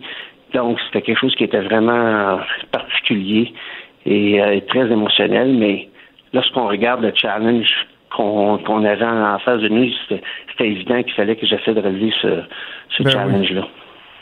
Euh, vous avez évoqué le fait que, bon, là, on a construit un amphithéâtre ici à Québec, mais on n'a pas de club. Vous, vous connaissez bien, évidemment, le milieu. Vous baignez dedans depuis tant d'années. Euh, y croyez-vous un retour d'une d'une concession euh, à, à Québec? Puis est-ce que le climat actuel, bon, euh, la, la- la crise économique là, euh, mondiale, est-ce que ça pourrait amener des, des euh, un concept, un contexte, pardon, plus propice au déménagement d'une équipe à Québec, par exemple? Bien, je l'espère. Première des choses, je l'espère fortement. Par contre, je vous invite, et ceux qui nous écoutent, à lire le livre de Philippe Quentin, Le, Colisée contre le Forum. Et euh, je vais juste vous mentionner, euh, Philippe Quentin est dans mon livre à moi, le meilleur journaliste euh, sportif au Québec depuis les 40 dernières années. Et lisez ce livre-là. Il y a eu énormément de recherches qui ont été faites et puis vous allez comprendre pourquoi les, il n'y a toujours pas de club à Québec. OK. Bon, ben, on invite les gens à se procurer le livre. Jean Martineau, donc vous êtes euh, l'ancien directeur des relations de presse euh, des Nordiques et euh, vice-président communication actuellement de, de l'Avalanche depuis tout ce temps. Merci beaucoup d'avoir euh, fait un petit voyage dans le passé avec nous. Ça me fait, ça me fait énormément plaisir, merci. Merci, au revoir. Des débats, des commentaires, des opinions. Ça, c'est franchement dit. Cube Radio. Alors, le 25 mai 1995, c'est une date qui a, qui a marqué l'esprit hein, avec le déménagement des euh, Nordiques de Québec, 25 ans déjà. Les amateurs de sport se, se- se souviennent où ils étaient, comment ça s'est passé, les observateurs, mais imaginez ceux qui l'ont vécu de l'intérieur. Et c'est le cas de notre prochain invité. Il a euh, joué 10 ans avec les Nordiques de Québec, 725 matchs euh, en carrière dans la Ligue nationale. Aujourd'hui, il est, il est conférencier, analyste sportif. Stephen Finn, qu'on rejoint au bout du fil. Salut, Stephen. Bonjour. Alors, euh, de façon t- très simple pour débuter, le, le 25 mai 1995, ça fait 25 ans déjà. euh, quel souvenir tu gardes de cette journée-là? Ça signifie quoi pour, euh, pour toi? Écoute, c'est euh, évidemment, j'étais en fin de vingtaine, je suis rendu dans la cinquantaine et encore aujourd'hui, juste à y penser, c'est euh, ça me fait mal au cœur. J'avais tellement un grand sentiment d'appartenance. Euh, tu sais, moi, j'ai été repêché par les Nordiques de Québec. Oui. Euh, j'ai commencé, euh, j'ai fondé ma famille à Québec. J'ai eu mes trois garçons à Québec. J'ai joué la majeure partie de ma carrière. J'étais implanté dans la communauté, beaucoup d'amis. Encore aujourd'hui, ça me, ça, me, ça me fait mal au cœur et puis c'est vraiment un, un mauvais souvenir. Je veux que tu me racontes un peu comment euh, comment ça s'est passé cette époque-là parce que moi bon à l'époque j'avais 14-15 ans, j'étais à Montréal donc j'étais un peu plus loin de Québec, assurément pas un fan des Nordiques, mais tu aujourd'hui ça fait moi ça fait 15 ans je reste dans la capitale nationale et que et que je, je, je prends la mesure de, de l'engouement, de l'attachement des gens de Québec qui espèrent encore euh, euh, retrouver les Nordiques de Québec. En 95 là, Comment ça s'est passé dans, les mois qui ont précédé le, déménagement? Dans la chambre des joueurs, est-ce que vous le sentiez que c'était la dernière saison? Avez-vous été pris par surprise? Comment ça se passait? Ben écoute, c'est des euh, c'est des négociations qui se font euh, secrètement, bien évidemment. Je veux dire, quand une concession est impliquée dans une ville et puis on parle de déménager, ça, ça reste ça reste secret, mais veut, veut pas, la rumeur circulait depuis un, certain temps. Et, euh, et moi, écoute, on a on avait fini on s'était fait éliminer contre les Rangers de New York, là, je te dirais peut-être une dizaine de jours avant. Le 16 mai. J'ai la date devant moi, le 16 mai, donc six jours avant. Ouais, avant la, la, date officielle du déménagement. Et puis j'avais j'avais j'avais un drôle de sentiment quand on s'est fait éliminer. On était à New York et puis euh, ça a pris du temps avant que j'enlève mon, mon uniforme. j'avais le, le, pressentiment, j'avais le, le, mauvais feeling là, que c'était la dernière fois là, que, que je portais le, le, chandail des Nordiques de Québec. Ah oui. Ça, devait être triste de ne pas pouvoir saluer les, partisans de, de Québec. je pense que je, fais le parallèle avec le, milieu des médias, la radio, où souvent des animateurs vont dire Hey, tu j'ai fini un show puis euh, j'ai su que c'était fini, je parlais plus aux auditeurs, j'aurais donc aimé ça les saluer. J'imagine que c'est un peu le même sentiment, là, tu sais, de, de, de pas pouvoir euh, saluer les gens de Québec, de jouer une dernière partie au Colisée. Tu sais, vous deviez avoir ça en tête. Ben c'est certain, c'est certain que ça aurait été euh, ça aurait été plaisant d'avoir la chance de saluer euh, nos partisans. Écoute, c'était pas pour être excuse l'expression, pas pour être têteux, mais c'est des partisans nord euh, à Québec. C'était des, des vrais de vrais. Et puis ils nous ont supportés pendant les bonnes années, ils nous ont supportés pendant la, la, reconstruction, les mauvaises années. Ça aurait été le fun de les remercier, de les saluer. écoute, moi, évidemment, je vivais là à l'année, fait que j'étais dans la communauté. Puis je l'ai vraiment vécu. Euh, puis il y a des gens qui me disaient, et ça peut sembler exagéré, mais il y a des gens qui me disaient que c'était quasiment une peine d'amour. Tu sais, ceux qui étaient des, partisans qui allaient à tous les matchs. Euh, il y avait vraiment un, sentiment de deuil là, dans, dans, la population, chez, chez les partisans de, des amateurs de hockey, chez les partisans des Nordiques. Tes coéquipiers, eux, ils, euh, ils, voyaient ça comment? Parce que euh, dans, dans le, la modernité, dans le hockey moderne, on entend souvent dire, par exemple, que bof, les joueurs veulent pas trop venir jouer euh, à Montréal parce y a la pression des médias, il y a une question d'impôts, il y a l'hiver, il y a ci, il y a ça. Est-ce que les, les joueurs qui n'étaient pas québécois, les joueurs qui venaient de l'extérieur, est-ce que tu sentais qu'ils avaient cet attachement-là à Québec ou il y en a qui, bon, à la limite, ça, faisait peut-être leur affaire de déménager? Ouais, écoute, je suis vraiment menteur de dire que ça fait mal à tout le monde, mais il faut quand même pas généraliser. Tu sais, as des gars comme Joe Sakic qui se faisait euh, probablement 7-8 ans qui était là. Il est arrivé là, c'était pratiquement un adolescent, Joe.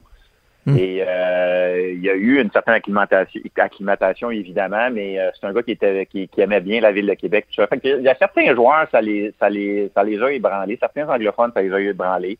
Certains d'autres qui étaient quand même contents de, de, de de déménager puis d'avoir l'opportunité parce, parce que quand même Denver au Colorado c'est une très très belle ville et fait il, y avait, des gens qui étaient excités de, de, de, de, cette nouvelle aventure là. Je sais, Steven, qu'avec euh, avec des si on peut on peut reconstruire le monde là, mais je lisais des euh, des articles sur euh, le dernier match donc qu'on a évoqué le 16 mai contre les Rangers au Madison Square Garden. Un peu plus tôt dans la série, dans le quatrième match, il y avait eu un jeu très controversé qui impliquait un, certain Alex Kovalev, Joe Sakic, l'arbitre Andy Van Elleman, un but qui avait été refusé à Joe Sakic. La ligue qui avait même émis un communiqué quelques jours après pour dire qu'Andy Van Elleman avait erré, que ce but-là était bon. Là, plein de gens se disent qu'est-ce qui serait arrivé si ce but-là avait été finalement accordé? Est-ce que les Nordiques auraient pu remporter la série? Jusqu'où vous seriez rendu en série? Est-ce que ça aurait changé les décisions euh, des propriétaires des Nordiques? Ça, est-ce que ça euh, c'est quelque chose euh, auquel une chose à laquelle tu pensais beaucoup? Ouais, ben écoute, évidemment, je, me rappelle de, de, cette décision-là et ça a été ça a été très, très frustrant pour nous. Ça a été un point tournant quand même. Ça a eu de l'impact sur la série. Mais tu sais, de là à dire que, que ça aurait changé cette décision-là d'affaires, euh, mm. j'ai jamais j'ai jamais embarqué là-dedans. Là, euh, je pense pas que de, de, de, remporter euh, un match de plus, remporter une série de plus aurait changé le, le, futur au niveau du déménagement de l'équipe. Un élément évidemment qui a, attristé les gens encore plus, c'est de voir à quel point cette équipe-là était rendue euh, à maturité là, après des, euh, années de vachement, on va se le dire. Tu gagné la Coupe Stanley l'année suivante au Colorado. Jusqu'à quel point de d'où tu étais alors, parce que tu as été changé euh, au Lightning de, de Tampa Bay, jusqu'à quel point ça a été frustrant de voir cette équipe-là gagner la Coupe Stanley? Avais-tu encore l'impression que c'était ton équipe où il y avait une distanciation qui s'était faite? Comment tu l'as vécu? Écoute, ça a été très, très difficile à vivre. Puis pour les gens qui qui, qui l'ont pas vécu, c'est difficile à comprendre. Mais moi, euh, écoute, je suis à Los Angeles, j'écoutais chaque partie de la finale, le Colorado contre la, Floride. Et puis euh, quand j'ai vu euh, quand j'ai vu les joueurs élever la Coupe Stanley, je suis pas gêné de le dire, là, je pleurais comme un enfant. Là. Ah oui. Ah, j'étais inconsolable. Et puis, euh, c'est le rêve de n'importe quel joueur de remporter cette, cette Coupe Stanley-là. Ça faisait quand même 10 ans que j'étais avec l'organisation. Malgré qu'on n'était plus à Québec, c'était quand même euh, ça faisait 10 ans que j'étais avec l'organisation. Euh, J'avais encore beaucoup d'amis dans l'équipe. D'ailleurs, Joe Sankic, euh, ça c'est un geste, je n'oublierai jamais. Le lendemain, il m'a appelé. Euh, il m'a appelé à Los Angeles puis il m'a dit Finner, quand j'ai levé la coupe, j'ai pensé à toi. Là. Fait que ça a été, hmm. j'en parle aujourd'hui, j'ai encore des frissons. Ça a été, ça a été très difficile à, à vivre et puis euh, et, et j'imagine euh, c'est la même chose pour les gens de Québec. On était tellement près de vivre ça à Québec, ça aurait été incroyable. Est-ce qu'on apprend à, vivre avec ça? Est-ce que le, sentiment devient un peu moins amer avec euh, avec les années? des fois, je pense à un joueur, euh, peu importe la discipline, aux Olympiques, là, qui était à un cheveu de remporter la médaille ou de compter un but, puis là, tu te dis, est-ce que, tu 15, 20, 25 ans après, la personne, elle se ferme les yeux, puis oh, elle éprouve encore la même frustration, ou un moment donné, on apprend à relativiser ça un peu?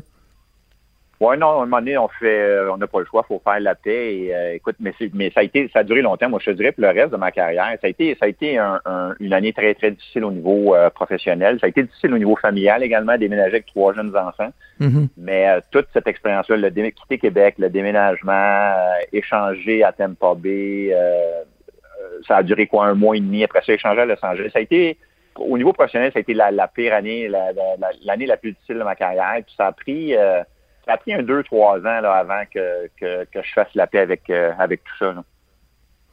Steven, je suis curieux de t'entendre sur euh, l'impact euh, sur le hockey au Québec euh, du départ des Nordiques. Certains vont vont faire l'évaluation que ça a donné la, la, la, ça a rendu la chose trop facile pour les Canadiens de Montréal qui ont accordé moins d'importance aux produits. Il y avait plus la rivalité, les Québécois qui sont devenus de plus en plus rares. Jusqu'à quel point le départ des Nordiques, en plus de d'attrister puis de créer un manque dans la région de Québec, jusqu'à quel point ça a eu un impact un impact négatif sur le hockey au Québec ou sur les performances, le, le, produit offert par, euh, par les Canadiens de Montréal, par exemple?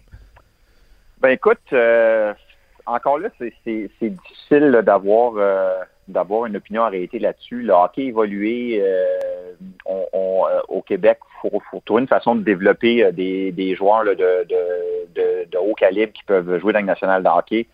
Mais je sais très bien que lorsque les Nordiques étaient là, si on regarde là, euh, la dernière série qu'on a joué contre eux en 93, j'ai pas les alignements devant moi, mais je te dirais que quasiment 50% des joueurs canadiens, c'était des francophones. Et la même chose côté des Nordiques, quasiment 50 mm. des joueurs étaient des, francophones. Fait que c'est certain qu'au niveau de la représentation euh, dans, dans, chez le Canadien de Montréal, d'après moi, ça a eu un certain impact, là, le, le déménagement des Nordiques. Le retour des Nordiques, est-ce que tu, tu y crois encore? Euh, ici, bon, dans la région de Québec, lorsqu'il y a eu la construction du centre Vidéotron, euh, on, on, a vraiment eu l'impression de, de, passer très près de finalement avoir un, retour d'une concession à Québec. Plus les années passent, moins, euh, moins ça semble être certain. Est-ce que tu y crois?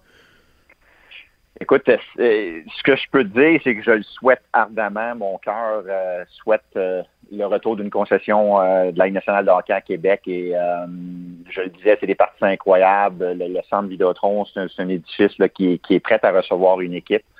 Euh, lors de la dernière expansion, j'y croyais vraiment que c'est que, que, que, les Nordiques feraient partie de cette expansion-là.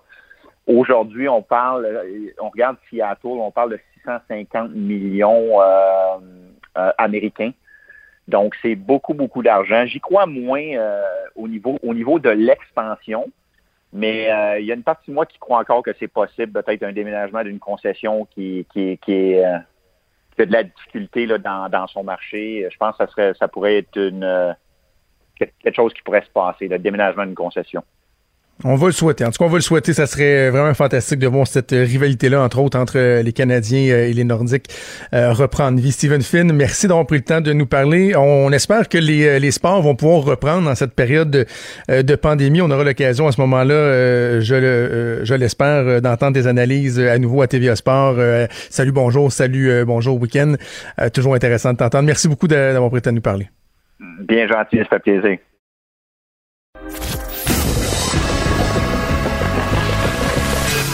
Franchement dit. Appelez ou textez au 187 Cube Radio. 1877 827 2346. On va poursuivre notre voyage dans le temps avec celui qui était euh, dans le club des ennemis jurés quand même des Nordiques de Québec. À ce moment-là, il était euh, directeur général euh, du Canadien, Serge Chavard, qu'on a le plaisir de rejoindre en ligne. Il prend quelques, quelques instants pour nous parler du terrain de golf où il se trouve en ce moment. Monsieur Savard, bonjour. Oui, bonjour.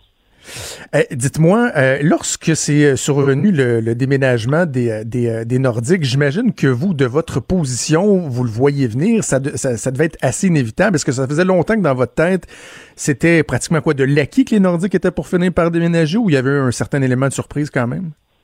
Non, il n'y avait pas d'élément de surprise parce que, surtout à l'interne, dans la Ligue nationale, on savait que, que l'entente était sur le, point d'être, d'être fait. Là.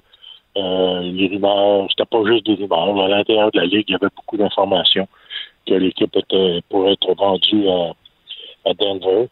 Euh, à ce moment-là, il n'y avait pas de cap salarial. je pense, je pense que, les Nordiques avec euh, avec Marcel et au but, Marcel au but à cette époque-là, voyait pas euh, le jour de la rentabilité dans le futur, parce que les Nordiques, je pense bien que c'était une équipe qui qui, qui perdait pas d'argent à cette époque-là. Et naturellement, le cap salarial est arrivé plus tard. Euh, en tout cas, c'est c'est malheureux, c'est malheureux. Puis on a subi le même sort avec les, les Expos à Montréal, deux équipes qui ont quitté. Puis deux, deux, deux villes qui essaient de récupérer leur équipe à peu près à 10-15 fois le coût qu'ils l'ont vendu. C'est incroyable. Euh, dites-moi, pour euh, les, plus jeunes qui nous écoutent, là, on a l'impression que de nos jours, des rivalités comme celles euh, qui existaient entre les Nordiques et les Canadiens ils sont de plus en plus rares. Parlez-nous un peu de, comment vous, viviez cette rivalité-là. Est-ce que chaque match contre les Nordiques, c'est-tu entouré sur le calendrier ou comment qu'on envisageait une partie ou même une ben, série? Ben, il y avait, la rivalité, j'aurais aimé que ce soit une, une, plus belle rivalité parce que ça devenait très personnel. Euh, le monde, le monde ne s'aimait pas, le monde de Montréal n'aimait pas le monde de Québec, le monde de Québec n'aimait pas le, monde de Montréal. C'était amplifié euh, par la presse écrite et parlée. Il y avait même euh, des, des, des altercations sur la galerie de presse. Alors, c'est pas c'est pas une rivalité, là. pas ça aurait pu être une plus belle rivalité. ça aurait pu être plus sain que ça l'a été, malheureusement. Ouais. Euh, Dites-moi, euh, le, le, il y a bien des gens qui se posent des questions sur euh, les impacts que ça a eu sur le club de hockey canadien. Puis j'avais bien, hâte de vous entendre là-dessus parce que quand on pense, par exemple, à la, la, la prépondérance des, des, joueurs québécois dans, dans, dans, les équipes, autant du côté des Nordiques que du côté du Canadien, euh, la sensibilité, la sensibilité aux frais, aux faits francophones, à, aux produits qui est mis sur la glace, la qualité du produit. Il y a bien des gens qui disent les Nordiques avaient pour effet de, de, de pousser dans le derrière un peu euh, les Canadiens. Est-ce que, est-ce que vous partagez cette opinion-là? Oui, ben je, l'ai bien décrit dans mon livre, cette situation-là. Moi, quand je suis arrivé en, 83, euh, les, les, Nordiques étaient en ascension avec, euh, avec les Stachny, Hunter. ça, regardait comme une équipe de l'année. D'ailleurs, ils ont gagné l'année, l'année après qu'ils ont quitté Québec. ils ont gagné la Coupe Stanley. Ah oui. Mais, mais, mais moi, on, regardait ça, puis on, voulait, on voulait que le, club hockey canadien, c'était quand même le club numéro un de la province de Québec. On ne voulait pas devenir le club numéro deux. Puis on a, euh, on, a été chercher le talent local, puis les, Nordiques nous ont pas suivis dans ça. Ils nous ont laissé la, place. Euh, alors, euh, on s'est ramassé avec deux Stanley, un en 86 et un en 93 avec une douzaine, 12, 13 joueurs euh, de la Ligue junior majeure du Québec. Avec des, des lignes Momesso, euh, Patrick Howard, Moi, j'ai été bien fier de ça. Mais, mais pensez-vous que la situation serait différente aujourd'hui? Parce qu'en même temps, le hockey, c'est internationalisé. C'est devenu encore plus, évidemment, une, une business dans, dans les 25 dernières années. Mais cette sensibilité-là, pensez-vous qu'elle elle serait demeurée si les Nordiques étaient encore dans, dans la Ligue? Ben, je pense que oui. Je pense que oui. Puis, euh, ça- ça- écoute, ça, nous rend meilleurs. Il n'y a, pas de doute que l'avenue des Nordiques de Québec euh, m'a rendu personnellement, comme gérant général, le meilleur gérant général. C'est- Tu travaillais plus fort puis tu voulais pas te faire devancer par ton, ton, ton, ton rival numéro un. Tu, Ben oui. tu voulais, tu voulais demeurer, l'équipe numéro un. Et euh, on a, on, a eu, on a eu beaucoup de fun, beaucoup de plaisir. Puis euh, des fois, j'ai des discussions avec Michel Bergeron, puis on, a, on continue de parler de ça, puis on a bien du fun.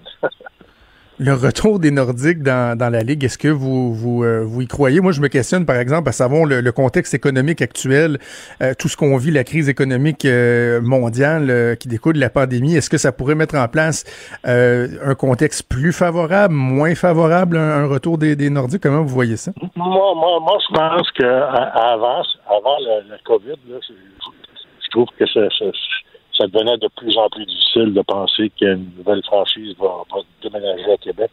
Mais avec la situation écono- économique qu'on vit, je pense qu'il y a de meilleures chances. Je ne pourrais pas le, mettre en 1% en pourcentage, mais c'est une opinion personnelle. Je pense qu'il va y avoir des équipes qui vont être plus en, en mauvaise posture.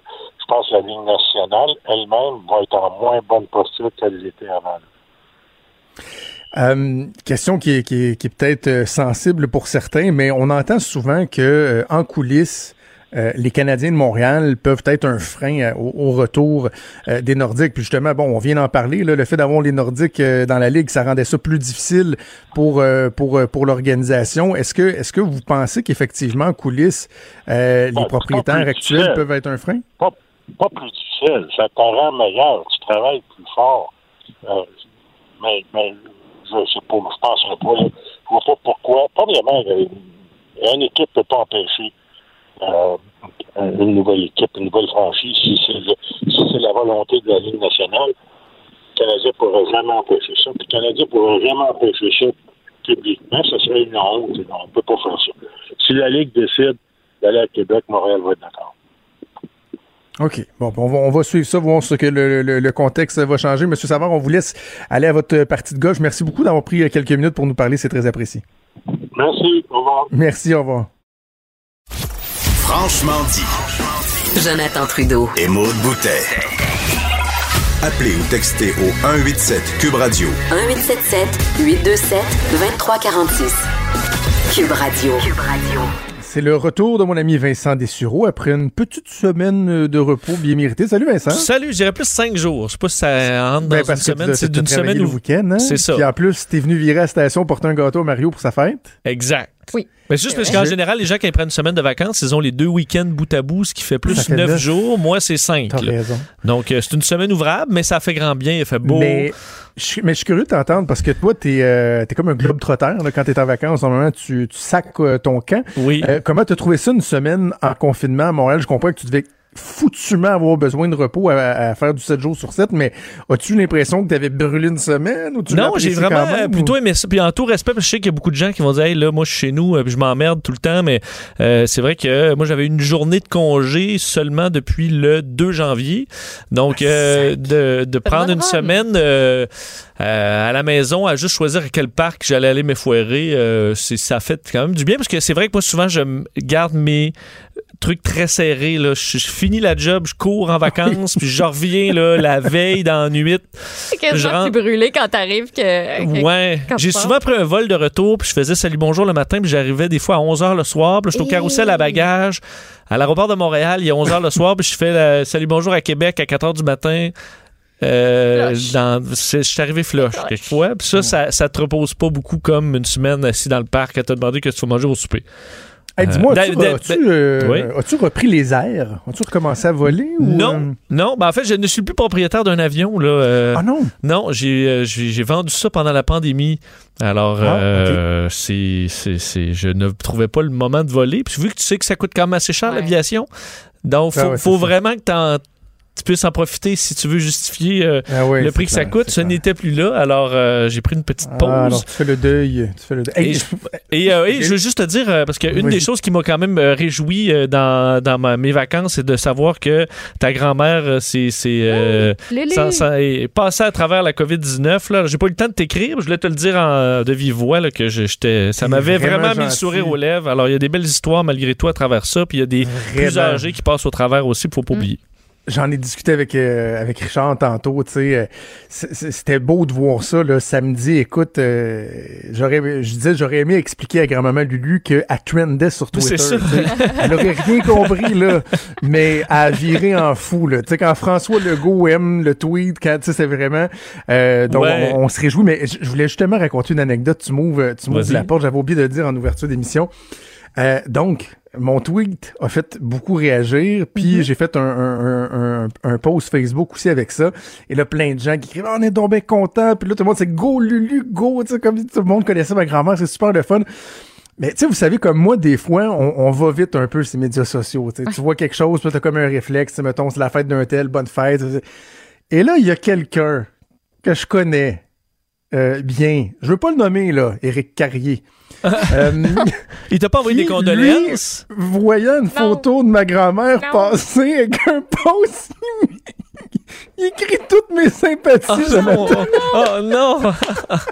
oh, c'est gênant, gênant. Je vois ça Oh, hier non. soir, j'étais crampé, là, je l'ai mal. J'ai dit, à moins que tu penses que euh, ma grand-mère est bien déçue d'être encore obligée de me côtoyer ou que, tu sais, je- pense que tu t'es trompé.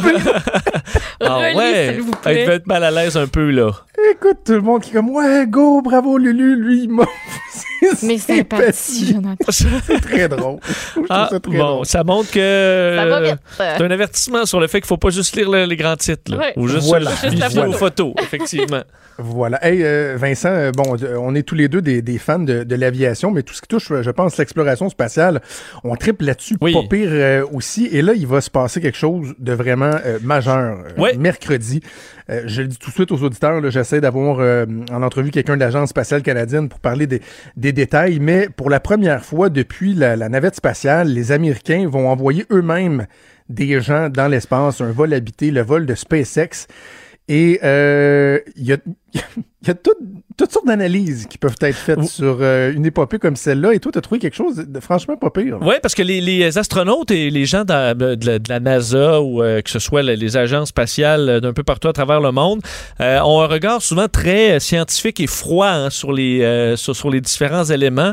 Et la NASA qui se prépare donc à ce lancement qui est prévu, je vous le rappelle, mercredi, euh, 16h33 à notre heure. Évidemment, ça peut être reporté pour 56 raisons. Là, alors, si ça n'a pas lieu, euh, tirez-moi pas de roche, là, mais pour Non, l'instant, mais la, ça mais la bonne nouvelle, c'est que les deux autres fenêtres identifiées sont le 30 et le 31 mai. Tu sais, on parle pas de deux, trois semaines de, de repas, c'est pas. Absolument. Mais il peut toujours avoir aussi un petit doute sur euh, quelque chose, un paramètre, puis après ça, si on repousse ça pendant des mois, euh, évidemment, on prendra pas de chance avec des, des, des vies humaines. là. mais tu l'as dit, c'est le premier vol, mais il y a plein de nouveautés là, là-dedans. Premier vol euh, américain depuis le retrait de, de la navette spatiale en, en, en 2011. C'est c'est surtout le premier vol habité commercial, donc par une entreprise Ben oui. privée de l'histoire. Et c'est le premier vaisseau spatial euh, habité qu'on teste depuis 40 ans. Euh, parce qu'on avait évidemment la navette spatiale, peut-être peut-être le plus récent, sinon les Soyuz, mais c'est vraiment, on est dans une nouvelle ère là, qui, qui sera lancée par cette petite capsule au-dessus d'une fusée euh, Falcon 9 de SpaceX, dans lequel on peut mettre sept, on pourra mettre éventuellement sept astronautes, là, ce sera deux. Euh, donc évidemment, de, deux Américains qui vont embarquer là-dedans, qui s'entraînent depuis cinq ans là, sans arrêt pour cette mission. Et la NASA qui a donc dévoilé euh, les, les odds. Euh, parce que calcul. Hein? Que ça marche ou que ça marche pas? Ouais, il y a toujours. OK, le fun. Si t'es l'astronaute, mettons, toi, Vincent, veux-tu le savoir ou... Ben oui, en fait, c'est qu'ils utilisent, ils utilisent euh, le, en fait, le LOC ou le LOM, donc Loss of Crew et Loss of Mission, donc les chances de perdre l'équipage et les chances de perdre la mission. Mais ça, ils l'utilisent tout au long de la préparation, c'est-à-dire que, Ok. admettons, au début du projet, euh, c'était peut-être 1 sur euh, 20. Et là, on va mettre une protection à tel endroit, puis on va dire, OK, OK, ben maintenant, on a une chance sur 30 Ça qui risque. Et l'objectif étant de monter à un niveau qui est acceptable. Et ce niveau-là, finalement, il faut croire que pour euh, s'est amélioré avec le temps parce qu'avec la navette spatiale, si on suit aux 135 missions, évidemment, Challenger a explosé en 86 et Columbia en 2003. Columbia, ouais. C'était une sur 68, donc de perdre l'équipage, et un sur 276 de perdre la mission. Euh, et euh, non, excuse-moi, j'ai pas Ça le chiffre le pour la mission. J'ai pas le chiffre de, ouais, exact, j'ai pas le chiffre pour la mission.